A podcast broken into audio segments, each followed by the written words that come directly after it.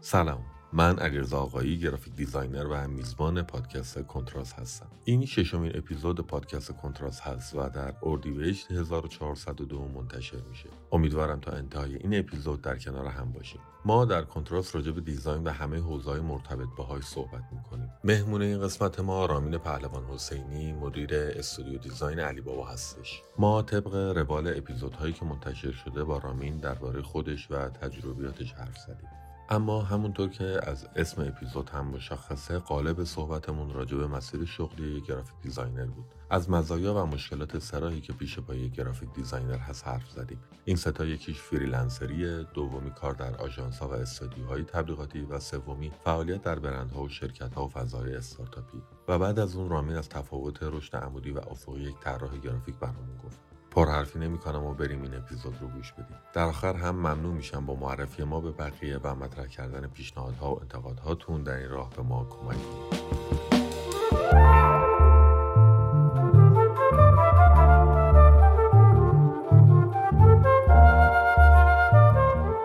سلام اینجا مرسی که وقت تو به ما دادی.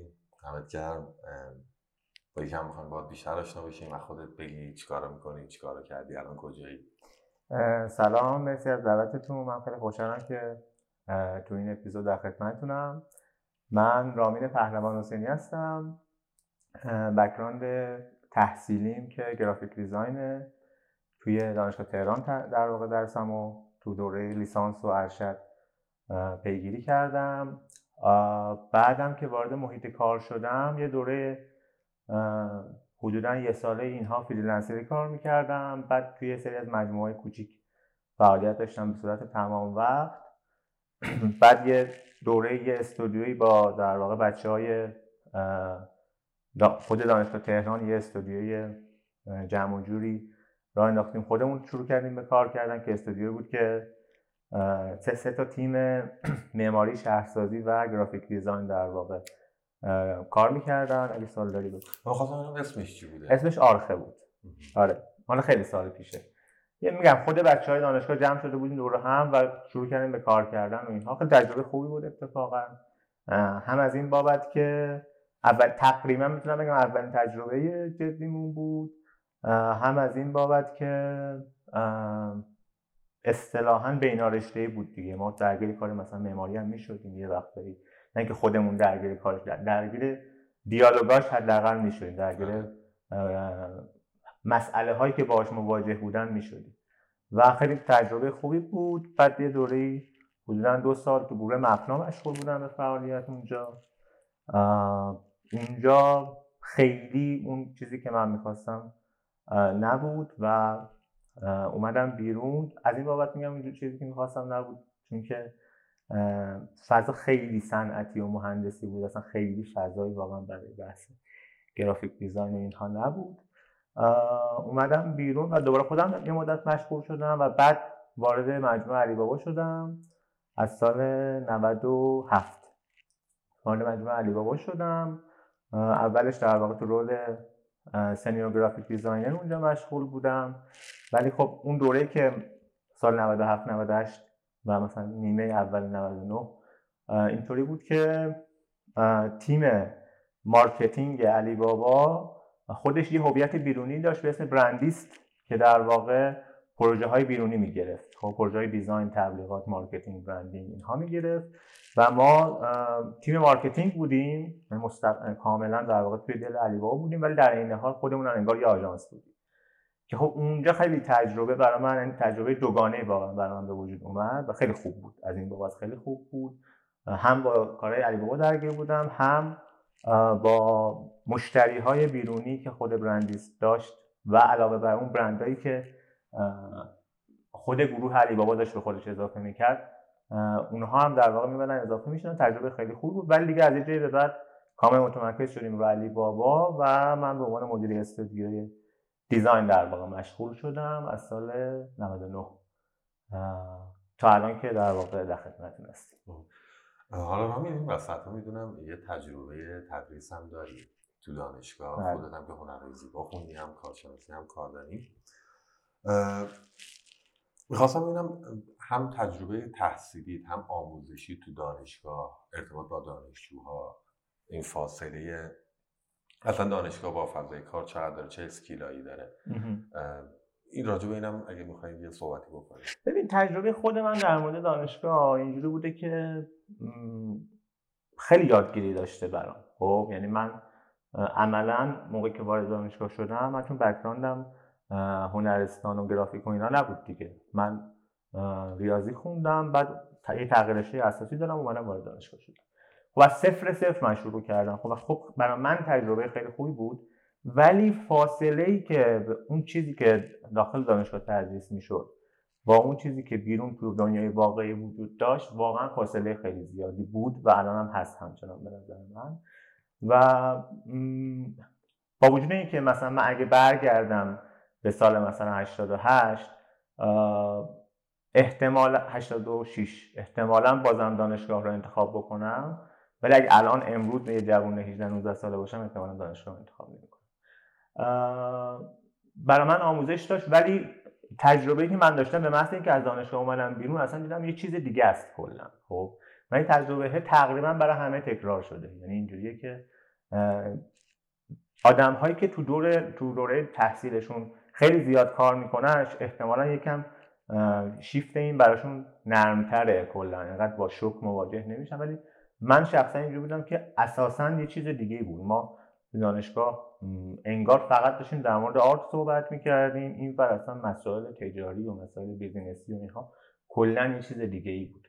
و این اصلی ترین در واقع شکافی هستش که همچنان اون mindset اون در واقع برداشت دانشگاه های ایران از بحث دیزاین باعث شده که به وجود بیاد این شکافه. خب در مورد منم وجود داشت. همین. در مورد دانشگاه من میگم تجربه بدی نبود برام واقعا. یادگیری برام خیلی داشت. ولی خیلی فاصله داشت با اون چیزی که بعدا تو دنیای واقعی دیدم. و خب خیلی هم هزینه دادم تا این اتفاق بیفته واسه خودم متوجه بشم که اصلا جایگاه من به کسی که تو این حرفه داره فعالیت می‌کنه کجاست. خب الان یعنی حتی اون تایمی که خودت هم به عنوان استاد بودی ولی تقریبا گفتی گفتی هنوز اون فاصله هست. دانشجوها چی؟ دانشجو هم هنوز دورن یعنی دانشگاه هنوز تو فضای آرته و خیلی راجع به دیزاین صحبت نمی‌کنه یا نه؟ داره بهتر میشه. ببین نمی‌تونم بگم به شدت اون موقع هست. من من برداشتم اینه که این کم کم داره این فاصله برداشته میشه. ولی خب هنوز هست. تجربه تحصیل تدریس من حالا اسم استاد که خیلی نمی‌تونم خودم بزنم ولی تجربه تدریسی که من داشتم به عنوان مدرس توی دانشگاه اینجوری بود که مهمتر از موضوع اینکه حالا به آرت پرداخته بشه یا به دیزاین مهمتر از اون موضوع به نظر من تو دانشگاه انگیزه بود واقعا خب یعنی مثلا اون شور و اشتیاقی که ما برای مثلا کار کردن داشتیم حداقل برای من تجربه اول شخص من نه. تعمیمش نمی‌تونم بدم به همه جا وجود نداشت صادقانه خب و علاوه بر اون بله یعنی همچنان آدم ها انگار یعنی اون مثلا اگه بخوام بگم از یک کلاس مثلا 70 نفره 10 درصد 15 درصد مثلا آدمایی بودن که واقعا اومده بودن که کار بکنن. همون 10 درصد هم همچنان نگاهشون نگاه واقع بینانه به موضوع design نبود. خب و این این خیلی هست. یعنی این چیزی نیست که بشه انکارش کرد و خیلی تو این سالا تفاوت اساسی نکرد. حتی میگم رو به بهبوده ها. خب خیلی تفاوت اساسی نکرد. حالا الان که کلا دارم راجع به آموزش اینا صحبت می‌کنیم اینجا دانشگاه خب خیلی skill ها رو نمیگه. من می‌خوام راجع به اینکه تو هر position ی که آدم تو محیط کاری قرار می‌گیره چه junior senior و position بالاتر manager ی و lead کردن چقدر آموزش اونجا مهمه چه آموزش هایی و یعنی دیدن چه آموزش های مهمه اون نقصان هایی که دانشگاه بهت نداده چه مدیریت کردن به روز بودن راجع به این نکته داری فکر می‌کنم آره آره آره. ببین من خودم دوره های کاری خودم اگه بخوام در واقع ارزیابی بکنم خب صد درصد با این ارزیابی می‌کنم که تو کدوم دوره تو کدوم مجموعه و تو کدوم فصل از کار خودم تونستم توسعه بیشتری پیدا بکنم. خب یعنی معیار ارزیابی واقعا در مورد شخص خودم همین خب؟ و اصلا نمیشه تو چون بوده ها بوده دورایی که مثلا یه سال گذشته دو سال گذشته من به خودم اومدم همچنان تو همون نقطه‌ای هستم که قبلا بودم. خب؟ مثلا مپنا که از اون دوره ها بود. خب؟ تا به خودم اومدم دیدم که آقا اینجا درجا زدن واقعا. خیلی مجموعه بزرگی مپنا در واقع نمیشه خود مجموعه رو زیر سوال ولی بستری فراهم نبود برای این موضوع. اینه که من خودم اصلا میگم نوع نگاه خودم به موضوع اینه که آیا تو تونستی توسعه پیدا بکنی یا نه. این که تو چه فیلدایی در واقع باید خودت رو توسعه بدی به مسیر شغلی که انتخاب کردی برمیگرده. حالا چون در ادامه قرار در مورد مسیر شغلی هم صحبت بکنیم من ترجیح که اونجا بحث رو باز بکنم که اصلا تو هر کدوم از این مسیر شغلی که میشه رفت توی دیزاین چه اسکیلا چه مهارت هایی رو در واقع باید توسعه بدی. ولی به صورت کلی می‌تونم بگم که دو سال به خصوص الان که شتاب در واقع تغییرات خیلی زیاده تو یه سال دو سال عقب بمونی واقعا عقب موندی دیگه و کم هم نیستن خود همین ایران خودمون. آدمایی که یه دوره واقعا پیشتاز بودن توی فضای دیزاین مسیر کاری خودشون ولی عقب موندن. خب یعنی آدم های کارپشت خبره آدم های با سابقه ای که از یه جای بعدی نتونستن با جریان همراه بشن و خب بیرحمانه است ولی بحث عرضه و تقاضاست یعنی تو اون چیزی که بازار نیاز داره اگه نتونی ارائه بدی تقاضایی برای کار تو وجود نداره و خب کم کم هست میشه. خیلی این قاعده خیلی قاعده خوشایندی نیست ولی هست وجود داره. اینه که من اینجوری می‌بینم قضیه رو کلا. چه ویژگی چه توانایی و یا توانایی هایی به خودت افتخار می‌کنی که کمک کرده بهبود پیدا بکنی؟ و مسیر رو بهتر بکنی برای خودت. یعنی این سنگ هایی کمتر بکنی. نمیگم کمتر خیلی میشه ولی رشد بهتری داشته باشی و به اینجا برسی. ببین من یه مهارت اگه بخوام بگم که حالا افتخار که ولی مثلا در مورد خودم برای خودم جذابه که تونستم به دستش بیارم توانایی کار کردن با آدم هاست. خب؟ این خیلی چیز می‌خواد خیلی مهارت می‌خواد واقعا. یعنی یه سطحی از انعطاف پذیری رو لازم داره همیشه در در آن واحد تو باید قاطعیت داشته باشی تو رفتاره. اینکه چطوری بتونی با هر کاراکتری با هر ویژگی هایی چون رول من رولی که با تعداد خیلی آدم های زیادی در ارتباطم میره در طول روز و مسیر کاری و حالا تو علی بابا اینجوریه که حالا ما یه استودیو 6 نفره ایم ولی با فریلنسرهای خیلی زیادی در ارتباطیم و کار می‌کنیم. یه توانایی که من به دست آوردم توانایی تعامل و ارتباط با آدم هاست که خب منجر شده به اینکه من توی پروژه هایی که مثلا ممکنه بعضی از پروژه ها مثلا 13 14 نفر 15 نفر یعنی از داخل تیم بیرون تیم لازمه که بیان جمع بشن حول یه موضوع واحدی کار بکنن. خب من به نظر خودم این مهارت رو تونستم به دست بیارم که همه این آدم ها رو حول یه هدف مشترک جمع بکنم و مسیر بدم دیگه. مسیر بدم به کار تا اونجایی که به اون هدف برسه. اون استراتژی اصلی سازمان که نیازمندیش هست رو بگیرم خودم کامل جذب بکنم و به زبانهای مختلف ترجمهش بکنم. من بیام مثلا به زبان تصویرسازی ترجمهش بکنم. به زبان یه کسی که آهنگساز هست ترجمهش بکنم مثلا برای ساختن یه ویدیو. به زبان انیماتور هم ترجمهش بکنم به زبان دیزاینر هم ترجمهش بکنم و اینها رو بیام همه رو یک پارچه کنم توی یه خروجی واحد در واقع ارائه بدم خروجی که به اون استراتژی مرتبط باشه.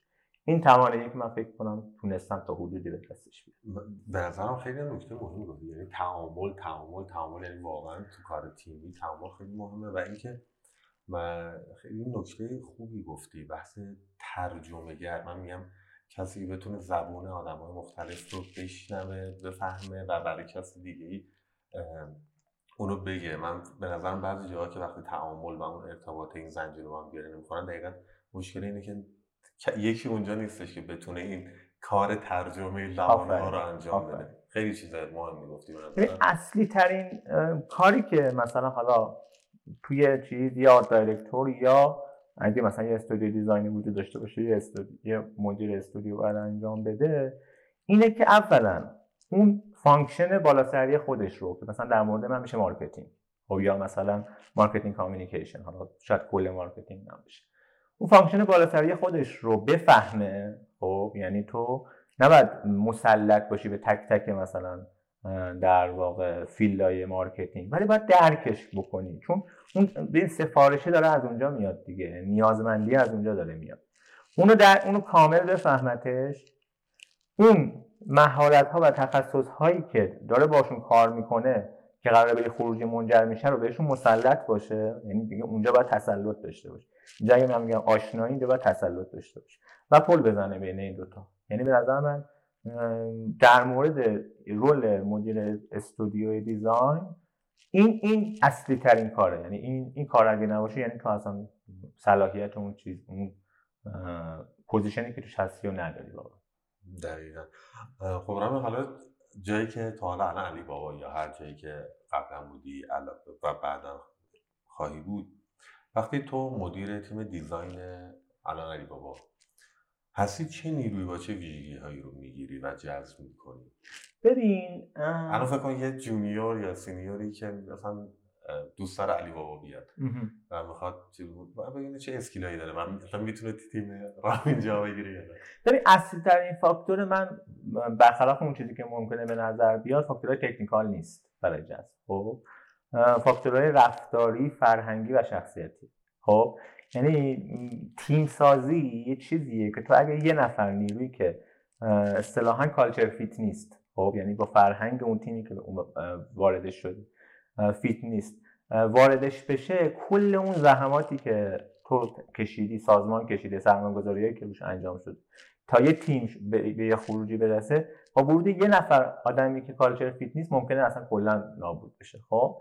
اولویت اصلی من واقعیتش اینه که شخصیت اون آدمه و فرهنگی که اون آدمه قبلا توش کار کرده. خب اگه ببینم که می‌خوره به تیم خب اونجاست که تازه میرم وارد مسائل تکنیکال میشم. خب البته بگم پروسه جذب برای شخص من اینجوریه که پورتفولیو رو می‌بینم. یعنی اگه یه استانداردی داشته باشه پورتفولیو میام توی مصاحبه ولی مصاحبه خیلی چیزه خیلی حول خود شخص اون آدم است. خب اگه این این فیلتر رد نشه هر چقدر کیفیت کار اون آدم خوب باشه من به نظر مثلا اشتباه مطلقه که اون آدم جذب بشه. بعد حالا اگه این فیلتر رد شد یعنی دیدم که اون آدمه می‌تونه توی این تیم خوب کار بکنه. این هم اصلا ارزش گذاری توش وجود نداره ها. یعنی یه آدمی ممکنه توی سازمانی توی فرهنگی بتونه در واقع کار بکنه توی سازمان دیگه نتونه کار بکنه. خب یعنی این به معنی نیست که اون آدم آدم ضعیفی یا بده یا خوب. هیچ ارزش گذاری وجود نداره. اگه این فیلتر رد بشه اون موقع می‌رسم به اینکه آقا الان من این کیس مشخص رو برای کدوم نیاز دارم جذب می‌کنم خب؟ و اونجاست که دیگه حالا ممکنه مثلا من دنبال یه مثلا یه آدمی باشم که جنرالیست باشه بخواد می‌تونه همه کارا رو انجام بده ممکنه نه. من توی دوره نیازمندی باشه که مثلا یه آدمی تخصصی روی مثلا field تبلیغات کار کرده باشه. خیلی دیگه per case دیگه. یعنی کاملا based میره تو اون field ی که آقا این شاخه ای که من الان دارم براش جذب می‌کنم چه skill هایی لازم داره؟ آیا اون آدم داره یا نداره؟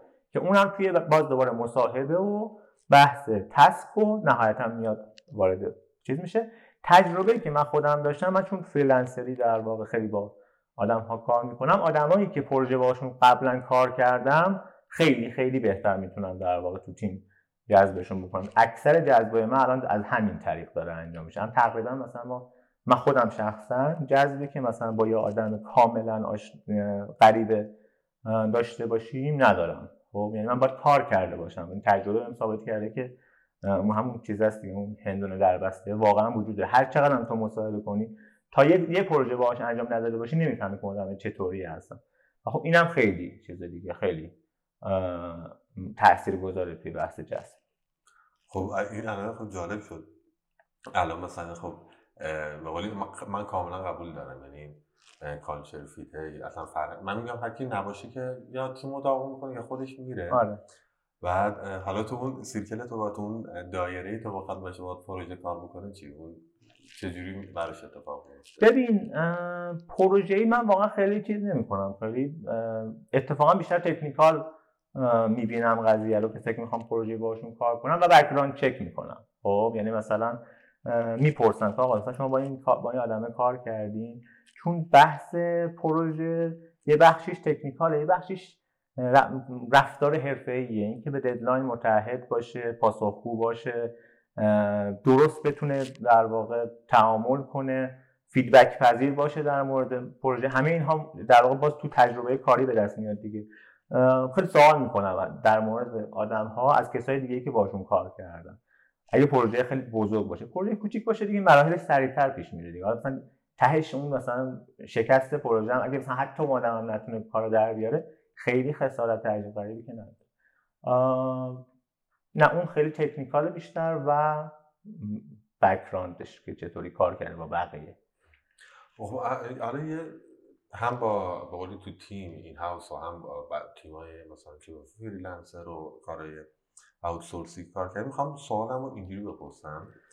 خب یه designer graphic designer حالا تخصصا و ویژه دارم صحبت می‌کنم.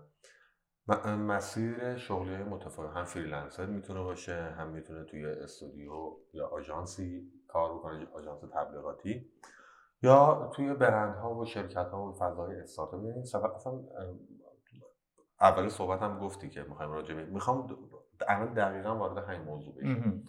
و راجع به مسیر شغلی نوع کار و اینا صحبت بکنیم. ببین حالا این موضوعی بود که قبل از ضبط هم در واقع یاد باشه صحبت کردیم در موردش هم به نظرم خیلی challenge بزرگی برای کسی که می‌خواد تازه وارد محیط کار بشه خب.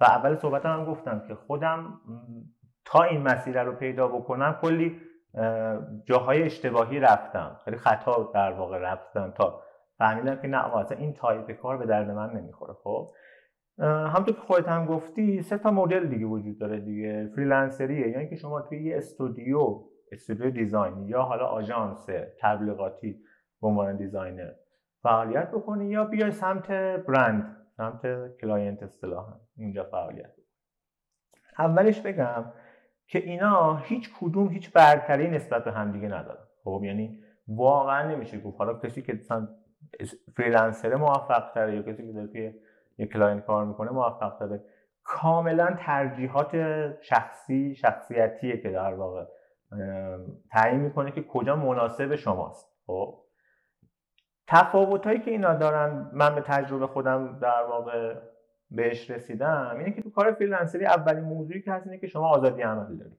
خب؟ یعنی زندگی دست خودته برنامه زندگی دست خودت. این هست ولی از اون ور challenge های غیر design ی زیادی تو کار خودت داری. خب؟ یعنی باید قرارداد خودت ببندی بحث پرداخت خودت پیگیری بکنی بیمت خودت پیگیری بکنی مالیات خودت پیگیری بکنی اینجا رو خودت اجاره کنی.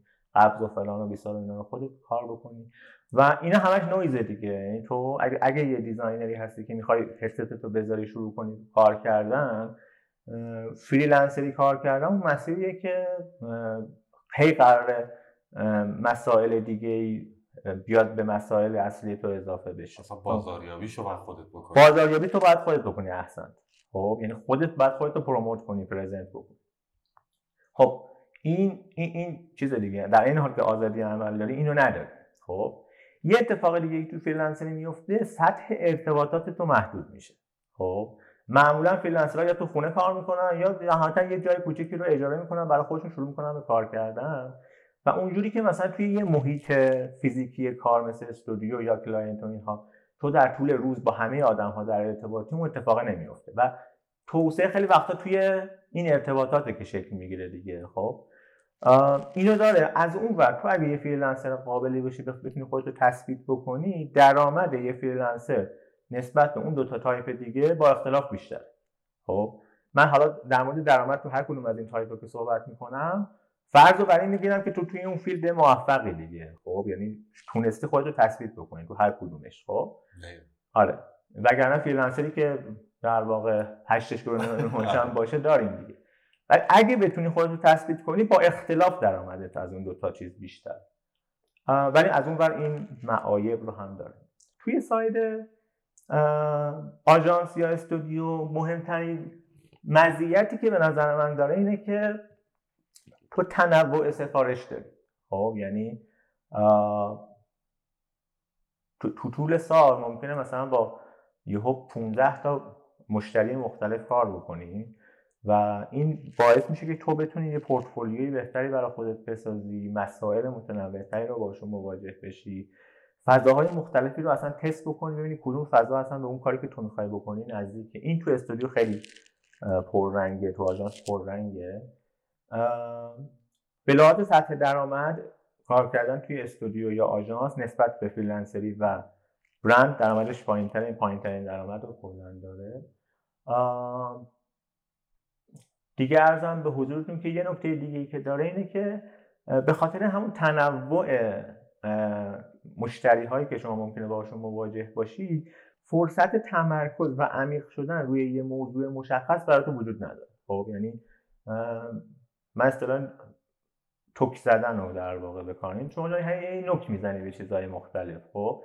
ولی هیچ جا نمی‌تونی بری هی عمیق و عمیق و عمیق تر بشی ببینی اصلا موضوع اون مسئله اصلی اون برنده چیه؟ خب؟ این این چیزی که من توی کار دنبالش نیست من شخصا میگم یه ترجیح شخصی دیگه. کار دنبالش نیستم خب؟ من ترجیحم اینه که با اون کسی که دارم کار می‌کنم حتی اگه مثلا به صورت پروژه فریلنسری هم هست پنج سال با اون آدم کار بکنم خب؟ چون نمیشه توی سفارش مثلا یه ماهی که تو می‌گیری آدم توی یه فورس و هول هولکی بازی در واقع داره به توی سفارشی رو میده خواستم فرصتی وجود نداره تو بخواد با اون برنده واقعا آشنا بشی. بعد یه چیزی رو بگیری سری تحویل بدی بره تموم بشه. خب؟ این از این در مورد استودیو به نظرم ایناست. خب؟ ولی در مورد client برعکس کار کردن تو استودیو اولین ویژگیش اینه که تو متمرکز میشی روی موضوع. خب؟ و بعد از یه مدتی هم اون برنده رو عمیقتر می‌شناسی و هم دایره دانشت نسبت به فضای کار design از اون محدوده design فراتر میشه معمولا در وقتی تو توی برند کار می‌کنی احتمالا تو تیم marketing رو برند. حالا ما در واقع من چون خودم در واقع این مسیر رفتم دارم میگم. تیم marketing ش داری کار می‌کنی. خب اونجاست که تو احتمالا با digital marketing هم داری آشنا میشی با بحث social media هم داری آشنا میشی. با بحث content هم داری آشنا میشی از اون ور داری استراتژی communication هم باش آشنا میشی از اون ور خیلی چیزا performance marketing اصطلاحاتش به گوشت می‌خوره می‌فهمی چی به چیه. و این باعث میشه تو یه در واقع designer با گستردگی دانش بیشتر بشی. به لحاظ درآمد بین اون دوتاست بین freelancer ی و استودیو ولی واقعیت کار تو client اینه که تو یه سری task ها داری که اصلا هیچ فرصت چیزی به تو نمیده. فرصت بروز حالا یه کار مثلا عجیب غریبی رو به تو نمیده. task یه که باید done بشه نیازیه که اون چیزه وجود داره. توی فرصت زمانی هم باید انجام بشه. حالا من اصطلاحش اینه که کار گل بهش میگم. خب ولی من اصلا از تعریف من این کار گل من میگم این نیازمندیه که اون client داره.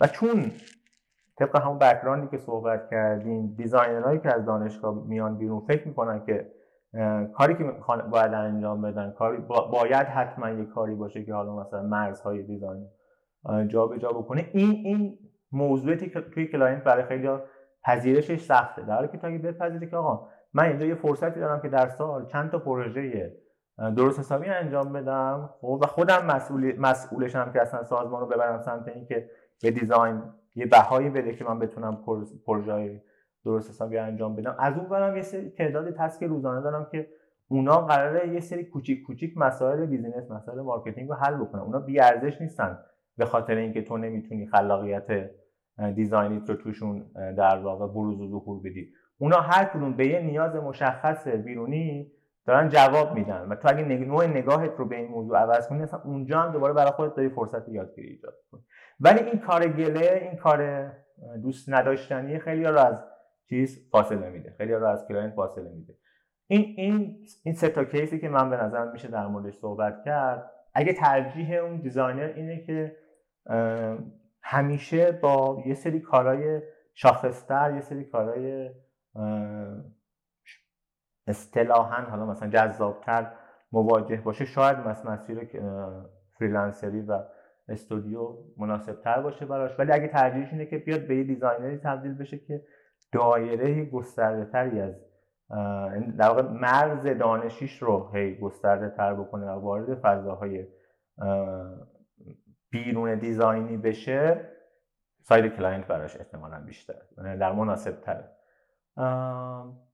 این سه تا موضوعی که در مورد اینا به نظرم می اومد و خیلی خیلی به mindset آدما دوباره بستگی داره و این mindset از کجا میاد؟ از اون مسیر کسب دانشی که آدما به دست آوردن. و خب از اونجایی که self education الان خیلی رایج شده من به نظرم چیز دیگه یعنی این این این mindset احتمالا داره درستتر و درستتر شکل می‌گیره در مورد آدم ها که نیاز خودشون رو بفهمن که کدوم حوزه تو کدوم فیلد در واقع می‌تونن اون چیزی که می‌خوان رو بروز ظهور بدن. من باز تاکید می‌کنم هیچ ارزش گذاری واقعا اینا برای هم ندارن. ولی احتمالا دانشجوهایی که از دانشگاه هنر میان بیرون دانشکده های هنر میان بیرون اون دو تا مسیر اولی براشون تو مرحله اول ایدئال تره برن تو دلش حالا بعد متوجه میشن که آیا واقعا براشون مناسب هست یا نیست.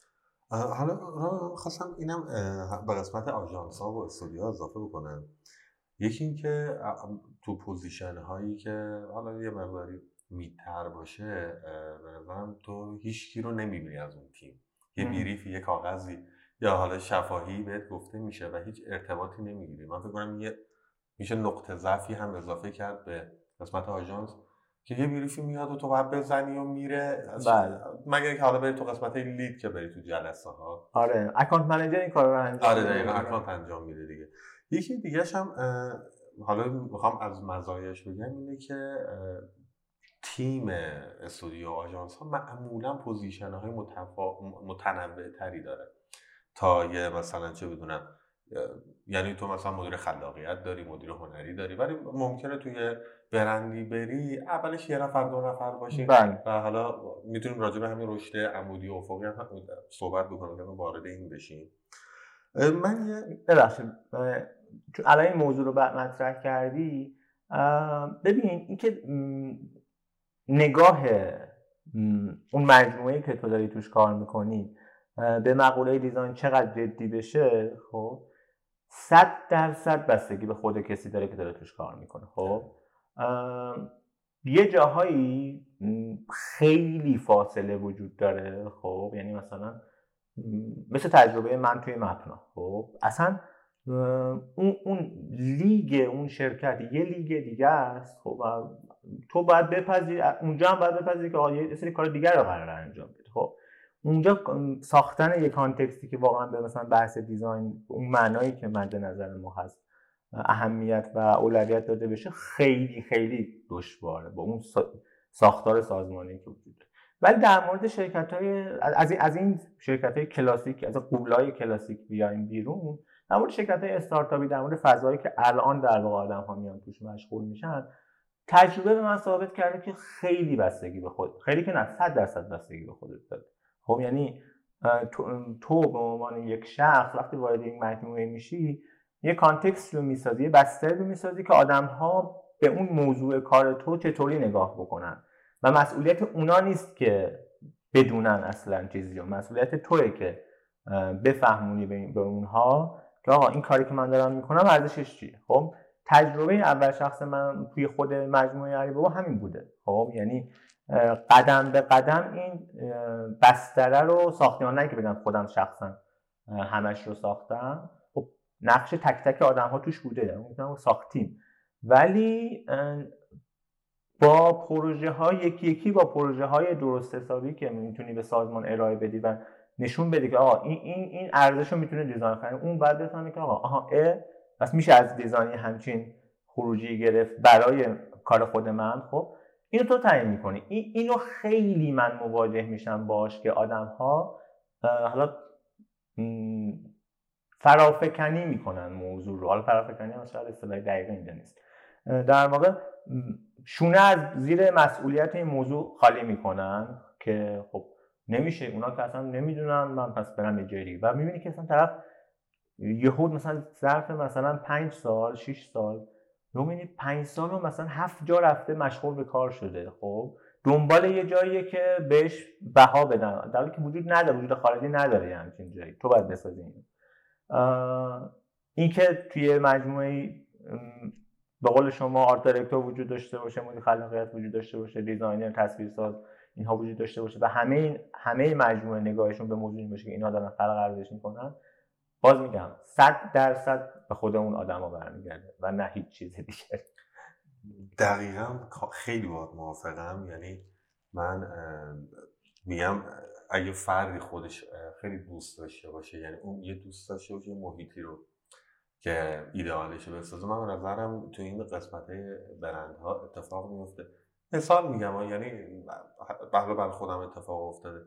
مثلا دوست داری اتاق جلسه رو یه کاری بکنی. ولی تو آژانس برای این اتفاق نمیفته یا اتاق جلسه می‌تونم تصویر سازی اضافه کنم تابلوش رو تغییر بدم مثلا ساینا رو چیز بکنم. یعنی یه کارهای جذابی به نظر اگه دوست داشته باشی تو حوزه‌های مختلف دیزاین فعالیت بکنیم. شاید من یه مثالی که برای خودم بود افتاده بگم. یه بار می‌خواستن دسک و میز و صندلی و اینجور وسایل رو بخرن. بعد دیدم مسئول پشتیبانی رفت. گفتم کجا داری میری؟ گفت دارم میرم چی گفتم بدون من اصلا بدون من نباید تو بری. و رفتم و گفتم آقا این باید با این بخوریم. یعنی تو جلسه آره. یعنی بر خودم هم جذاب بود دیگه. یعنی تو اون هویت بصری که درست کرده بودیم و برای زحمت کشید مهم برام مهم بود میز چه شکلی باشه. صندلی ها چه مدلی باشه. بله. و این این به قولی تو قسمت آژانس فریلنسری کمتر اتفاق میفته و فکر می‌کنم که اون حرفی که زدی پله یعنی اون تیم رو خودت می‌سازی با ارائه های زیاد و اهمیت دادن و مهم بودن دیزاین رو نشون دادن و اینکه کار خودت مهم اصلا خودت کار خودت مهم بگیری خب؟ یعنی مثلا من تو پروژه های مثلا چهار سال پنج سال پیشم اگه یه پروژه مثلا میگم یه لوگوی که مثلا توی یه مجموعه ای مثلا یه بخشی می‌خواد حالا یه دونه لوگو داشته باشه که واقعیتش اینه که اونقدر مثلا پروژه اهمیتی نداره. من مواجهم با اون موضوع اینجوری بوده همیشه که انگار مهمترین پروژه‌ای که من توی دوران کاریم قرار انجام بدم. وقتی مواجهت با این موضوع اینجوری میشه یه کاری ارائه میدی که اون آدمه خودش میشه پروموتر تو. خب یعنی وقتی می‌بینه که تو اهمیت اصلا فهمیدی درکش کردی اهمیت دادی بهش رفتی زمان گذاشتی انرژی گذاشتی یه کاری بهش تحویل دادی فراتر از انتظارش. بعد پله پله همین اتفاق میفته خب؟ این خیلی تجربه ایه که آدم می‌بینم که آدم ها باش مواجهن که نه بسترش وجود نداره. بستر کسی نمی‌سازه خودت می‌سازه دقیقا. خب حالا این تو این سه تا زمینه فریلنسری کارت و آژانس و استودیو و بحث برند و حالا فضای استارتاپی خب تفاوت مسیر رشد داره. یعنی تو هر کدوم از اینا یه جوری خودت چه مسیر رو بله. بحث عمودی و فوق. می‌خوام راجع به اینم صحبت بکنیم درست. و راجع به تفاوت مسیرهایی که طی می‌کنن ببین همونطوری که گفتم که توی بحث فضاهای مختلف کاری هیچ ارزش گذاری وجود نداره. توی بحث رشد فردی هم خب حالا فرقی نمی‌کنه که تو freelancer باشی یا توی استودیو کار کنی. به صورت کلی رشد کاری رشد شغلی تعریفی که ازش میشه اینه که یا تو داری افقی رشد می‌کنی یا عمودی رشد می‌کنی خب؟ اون رو اصطلاحا بهش میگن IC individual contributor عمودی هم میشه مسیر management و مدیریت. خب. پیشفرض آدم ها به صورت کلی اینه که مسیر عمودیه یعنی رشد. خب. مگر آدم خیلی به خودش واقف باشه که آیا واقعا این مسیر عمودی به درد من می‌خوره یا نمی‌خوره؟ ولی واقعیتش اینه که خیلی چیزه. خیلی بازبستگی به خود آدم ها داره. یعنی تو اگه بای دیفالت اینجوری باشی که من رشدم یعنی مدیر شدم رشدم یعنی بالا رفتن توی نردبان سازمان سلسله مراتب سازمان. ولی تایپ شخصیتی نوع علایق نوع ترجیحات شخصی. این باشه که فضای مح... فضای شخصی تری برای خودت داشته باشی برای کار خیلی درگیر آدمتون. management یعنی درگیری با آدم ها خب یعنی این این جزء لاینفک management. ولی تو اگه character ی اینجوری نباشی که اصلا حال و حوصله چیز رو داشته باشی هر چقدر تو این مسیر تلاش کنی بخوای خودت رو چیز کنی احتمالا موفقیت کمتری به دست میاره تو اون مسیر عمودی. اینجوری من میبینمش که آدم ها باید ببینن که ترجیح شخصی خودشون تو مرحله اول چیه؟ بعد برای خودشون شفاف بشه که می‌خوان تو این مسیر افقیه برن جلو چون تو جفتش مسیر بازه. خب یعنی تو تو هر کدوم بخوای بری مسیر بازه فقط تفاوتش میشه توی اینکه اگه تصمیم گرفتی که توی مسیر متخصص در شدن حالا من اصطلاحا به کار می‌برم توی یه حوزه رو پیش بری یه سری توانمندی رو باید تو خودت توسعه بدی. اگه می‌خوای تو مسیر مدیریت پیش بری یه سری توانمندی های دیگر رو باید تو خودت توسعه بدی. حالا می‌تونیم در مورد همین هم صحبت آره دیگه هم میگم آره. خب الان بحث عمودی و منیجمنت و افقی تخصصی. خب بیایم بگیم مثلا هر کدوم چه ویژگی ببین بحث چیزو اگه من بخوام بگم اینکه تو بخوای توی مدیریت واقعا مثلا دو معنای کلاسیکش وارد بشی اینجوریه که تو من خودم مثال می‌زنم مثلا. من توی علی بابا می‌تونم بگم حدودا 80 درصد زمانم به موضوعات غیر دیزاینی داره میگذره. خب؟ و 20 درصد زمانم داره به بحث دیزاین. حالا تیمم خوشبختانه تیم قوی هست. آدم هایی که دارن تو تیم کار می‌کنن هر کدوم تو حوزه خودشون مسلط هستن هر کدوم برای خودشون در واقع صاحب نظرن دارن کار خودشون رو پیش می‌برن.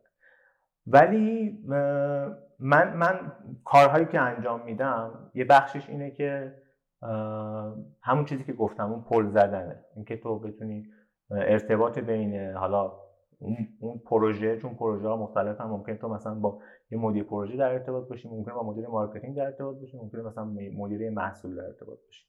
ارتباط. بحث این که تو زیر ساخت بسازی برای تیم. حالا این زیر ساخته می‌تونه یه جایی از جنس توسعه و آموزش باشه. حالا اینکه خودت من آموزش بدی. بفهمی که نیاز آموزشی بچه ها چیه؟ بعد بسترش رو فراهم کنی. یه کورسی مثلا تعریف بکنی. یکی یه مدرسی بیاری توسعه از جنس توسعه. یا ابزار یا فراهم کردن یه سیستم گایدلاین این طراحی فرایند.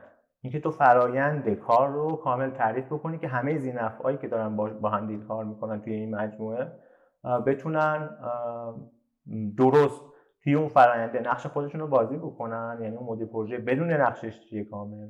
تو هم بدون نقشش چیه بچه هم بدون نقششون چیه. اینا با هم دیگه یه synergy ایجاد بکنن و بتونن کار فرایند تعریف کردن. بحث حالا مثلا به خصوص تو مجموعه های استارتاپی اینجوریه که چیز موضوع HR تقریبا چیز شده decentralize شده دیگه اصطلاحا. درست که واحد منابع انسانی وجود داره ولی هر کدوم از مدیرای تیم خودشون نقش در واقع اچ هم در واقع براشون داره تعریف میشه. یعنی تو باید حواست با آدم ها باشه. یعنی تیم حالش خوب نباشه کار نمی‌کنه. تو باید بدونی که قراره که اینا تسکات باشه. خب یعنی بپذیری. ولی اگه تو اینجوری هستی که وقتی یه روزی خروجی دیزاین مشخص نداری اینجوری که خب من چیکار کردم امروز احتمالا این مسئله به دردت نمی‌خوره. خب یعنی کارهایی از جنس planning از جنس طراحی فرایند از جنس واقعا HR از جنس جلسه های گفتگو صادقانه کل کل کردن های خیلی زیاد. یعنی تو باید سرت درد بکنه برای اینکه شروع کنی به صحبت کردن با آدم ها. خب؟ قانع نمیشن قانعشون کنی. قانع نمیشی اونا قانعت کنن. هی دیالوگ کنی. بری بری دیالوگ کنی. من خسته بشی. خب؟ ایناست. این چیزی که از بیرون ممکنه به نظر بیاد اینه که تو نشستی فقط فقط داری مثلا کارا رو کیوسی می‌کنی. در حالی که واقعیتش اینه که تو, تو اومدی توی زمین بازی دیگه داری یه بازی دیگر رو انجام میدی که هیچ هیچ ارجحیتی نسبت به اون زمین بازی قبلی نداره. فقط تفاوت داره. این از این. ولی اگه تو بخوای بری توی حوزه متخصص بشی باید بتونی توی اون تخصصه هی روز به روز عمیقتر و عمیقتر بشی. یعنی مثلا اگه به فرض توی مثلا brand designer ی خب بتونی هی لول کارت افزایش چیز بدی توسعه بدی. هی بری لول کارت توسعه بدی. هی کار جدید ببینی کار جدید انجام بدی. قانع نشی. این تکنیک side technical ش خیلی پررنگتر میشه. و از اون ور یه بخشی از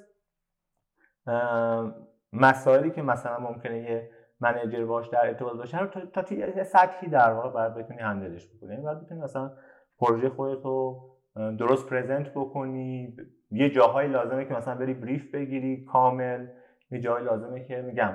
اون چیزی که گفتم در مورد اینکه تو وقتی میای توی client دایره دانشت گسترده میشه اینو هم باید توی خودت هی تقویت بکنی. حالا نه به اندازه اون مسیر مدیریت ولی نمی‌تونی بی تفاوت باشی نسبت بهش. از اینجا بعد دیگه واقعا میشه هی چیزتر شدن. هی عمیقتر شدن عمیقتر شدن. و توسعه پیدا کردن توی بحث تکنیکال. اینه. با داستان اینه. ولی از بیرون ممکنه یه جور دیگه به نظر بیاد کلا. آره. خیلی باز بستگی به ترجیحات شخصی خود آدم داره که تو چه مسیری بخوام قدم بزنم دقیقا می‌خواستم همین بگم چون من با خیلی که صحبت می‌کردم میگن خب به قولی رشد عمودی که میگم من junior م. و حالا تم... کار می‌کنم یاد می‌گیرم skill امو افزایش میدم senior و مثلا position حالا lead کردن و اینا و از عنوان خیلی خوششون میاد بله یعنی بر اساس عنوانی که این به قولی lead design یا مثلا art director ه و میگن من این بعد میان تو این position قرار می‌گیرن و به قول تا 80 درصد به قولی ارتباط گرفتن و از کسی که شاید حالا تو خیلی جاها ممکن مثلا تیم کوچیک بشه. آقا نمی‌دونه چجوری brief بدی تو بهش یاد بدی ازش brief رو بکشی. بله بله. نه دیگه من این کاغذ رو میدم خوب و full جواب بده. نه واقعا الان skill تو اینه. تو باید بدی بعد اینه که full گرفتی بعد بدی به designer ها مثلا با هم جلسه بذاری تو انجام بدی یعنی من به نظرم خیلی وقتا این عنوانه گول می‌زنه و به صدای دهل از دور خوش هسته یعنی ای art director یا ای freelancer مثلا آزاد اصلا آره، آره. چیز تو بدبختی freelancer ی رو نمی‌دونه. نمی‌دونه واقعا. این freelancer ها میگم خیلیشون درآمد خیلی خوب دارن. ولی باز از بیرون وقتی می‌بینی میگی مثلا فلانی رو نگاه کن مثلا چقدر ولی آیا تو آدم freelancer ی هستی؟ یعنی خودتو باید بشناسی دیگه تو آدمی هستی که معمولا آدما میرن تجربهش می‌کنن؟ ولی اگه قبل از اینکه بخوان واردش بشن هی به خودشون بیشتر رجوع بکنن اون هزینه کمتری میدن. یعنی نیازی نیست که تو اول بری freelancer ی رو تجربه کنی بعد بری مثلا توی آژانس هم کار بکنی بعد تازه مثلا یا برعکس یا مثلا بری تو client ببین نه من client رو دوست ندارم مثلا به دردم نمی‌خوره من می‌خوام freelancer بشم. خب؟ خیلی بهتره که بیشتر بدونیم در موردش قبل از اینکه می‌خوایم وارد فضای کار بشیم که انقدر آزمون خطا نکنیم. می‌دونی؟ چیزایی که تجربهش هست دیگه. آدمای مختلفش تجربهش کردن و فقط لازمه که خودت رو بشناسی. و اینم قبول دارم تو بحث افقی یا مثلا متخصص شدن بعد این هم در نظر بگیریم که اگه بر فرض مثال تو یه متخصص اصلاح رنگ و نوری احتمالا یه قسمتی از یه تیم ای هست بله. و باید اینم یاد بگیری. دقیقا می‌گفتی تو هر لول اینا رو باید اسکیل های مختلف رو داشت. حالا دوزش فرق می‌کنه. اینجا یاد بگیری که تیم بتونی مثلا شبکه ای داشته باشی شبکه سازی کنی. با گروهی ارتباط داشته باشی که اگه پروژه گرفتن مثلا اگه تو تو بحث تیزر رو یا مثلا پای تبلیغاتی تو اگه تخصصا اصلاح رنگ و نور انجام میدی با همینجوری مثلا یه بله. پروژه آماده نمیاد آ اینو فقط یه دونه اصلاح رنگ نور مثلا ما بریم. آره. یعنی اینا رو هم بدونیم و داشته باشه. حالا تو در مورد این صحبت می‌کردی که هر کدوم چه ویژگی هایی داره چه مدلیه. من داشتم یعنی به این فکر می‌کردم من از فرض مثلا من تازه دانشگاه اومدم بیرون و اصلا با freelancer ی حال کردم. مثلا تو character من اینه که آره می‌تونم برم بازاریابی خودم رو بکنم جلسه مثلا present داشته باشم و ولی من دارم فکر می‌کنم freelancer ی مخصوصا freelancer باید برا موفق بودن skill ای مثلا technical خیلی خوبی داشته باشه. این چقدر اتفاق زود می‌تونه براش اتفاق بیفته؟ یعنی من, من فکر می‌کنم یکی این دو تایی دیگر رو باید تجربه بکنه. مخصوصا آژانس که یه مقداری skill اش افزایش پیدا بکنه. ببین آره خوبه این موضوع خب. ولی لزوما این نیست به نظر من. خب یعنی ما داریم دیگه داریم مثلا نمونه های موفق. الان من می‌تونم اسمم ببرم آدم هایی که از اولش با freelancer ی شروع کردن و آره،. تونستن هی خودشون رو توسعه بدن. حرفت درسته حرفت قرص میگم استثنا هم داره. خب تو اگه به توی مجموعه شروع کنی به کار کردن احتمالا با سرعت بیشتری با کار آشنا میشی. خب ولی می‌تونی هم با گرفتن پروژه های کوچیک اولش بیای با این آشنایی مثلا قطعا به عنوان یه فریلنسر وقتی داری کار می‌کنی یهو مثلا یه برند بزرگ نمیاد همون روز اول سراغ دیگه طبیعتا. که اگرم بیاد اتفاقا چیز برای تو شوربختی برای تو که اومده سراغت چون نمی‌تونی قطعا کارش انجام بدی. ولی میشه. نه نشد نداره. نه آره. نشد نداره. هی بعد کوچی کوچی قدم ها رو برداری بری جلو دیگه. من اول که قبل از یه قول ازت گرفتم چون سوال زیاد در ولی گفتیم یه یه پارت دیگه که بعدا ضبط بکنیم. ولی الان بحث استاد بود. سوالم اینه که آهنگ مورد علاقت چیه که الان شنونده داره با مدل ذهنی رامین بیشتر من خودم تو موسیقی موسیقی کلاسیک ایرانی رو خیلی دنبال می‌کنم و گوش میدم و پاپ قبل انقلابی و حالا مثلا در 60 و 70 ایرانی رو هم گوش میدم. تو این دو تا اگه یه ترک الان مثلا بخوام بگم که الان به خاطرم بیاد مثلا روزگار غریب علیرضا قربانی. اون به نظر من الان یهو تو ذهنم اومد که خیلی کاره شاخصی. دست در نکنه. خواهش می‌کنم. خیلی خوش گذشت به من. مرسی از شما که دعوت کردیم من که قولو گرفتم کسی این که قولو بیشتر می‌گیرم. ما با رابط بعد هم کنیم بهش انشاءالله بتونیم بازم در خدمتتون باشیم مرسی. شما. سلامت بش ممنون. روزگار قریبی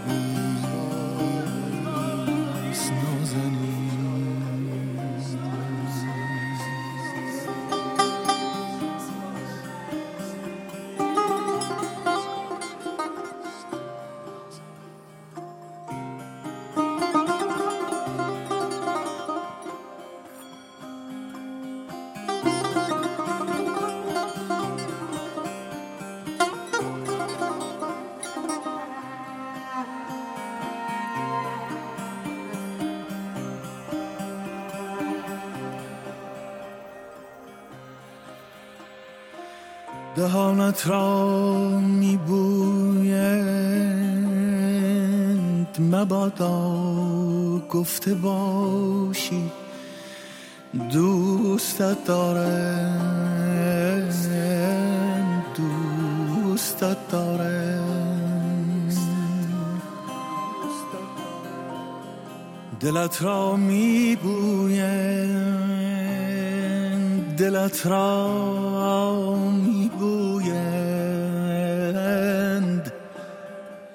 مبادا شعله در آن نهان باشد. روزگار قریبی است روزگار قریبی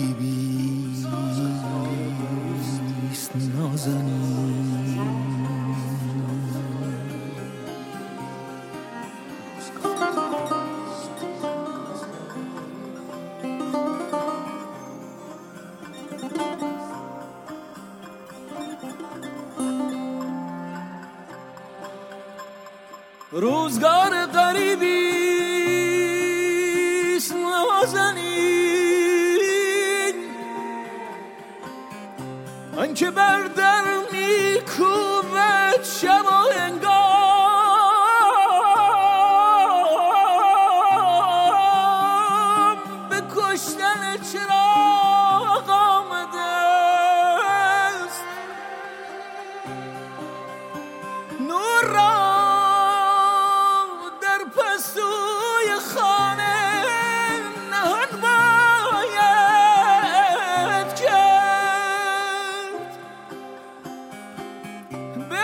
کشیدن خطر